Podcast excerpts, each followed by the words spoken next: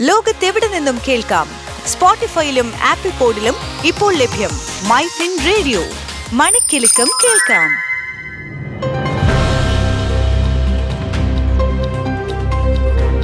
നമസ്കാരം. ദേശാന്തര വാർത്തകളിലേക്ക് സ്വാഗതം. ഞാൻ എബി ജോൺ തോമസ്.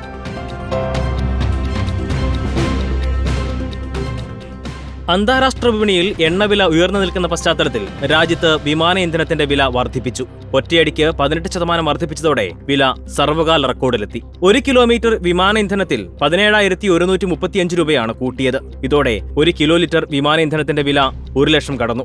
രാജ്യതലസ്ഥാനത്ത് ഒരു ലക്ഷത്തി പത്തായിരത്തി അറുന്നൂറ്റി അറുപത്തിയാറ് രൂപയാണ് ഒരു കിലോ ലിറ്റർ വിമാന ഇന്ധനത്തിന്റെ വില.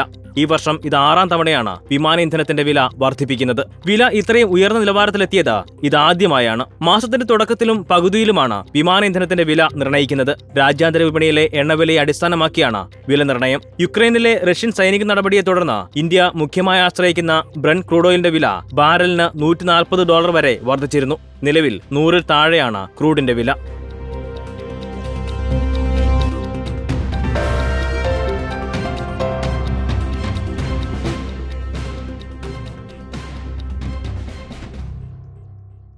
ലോകത്തെവിടെ നിന്നും കേൾക്കാം? സ്പോട്ടിഫൈയിലും ആപ്പിൾ പോഡിലും ഇപ്പോൾ ലഭ്യം മൈ ഫിൻ റേഡിയോ.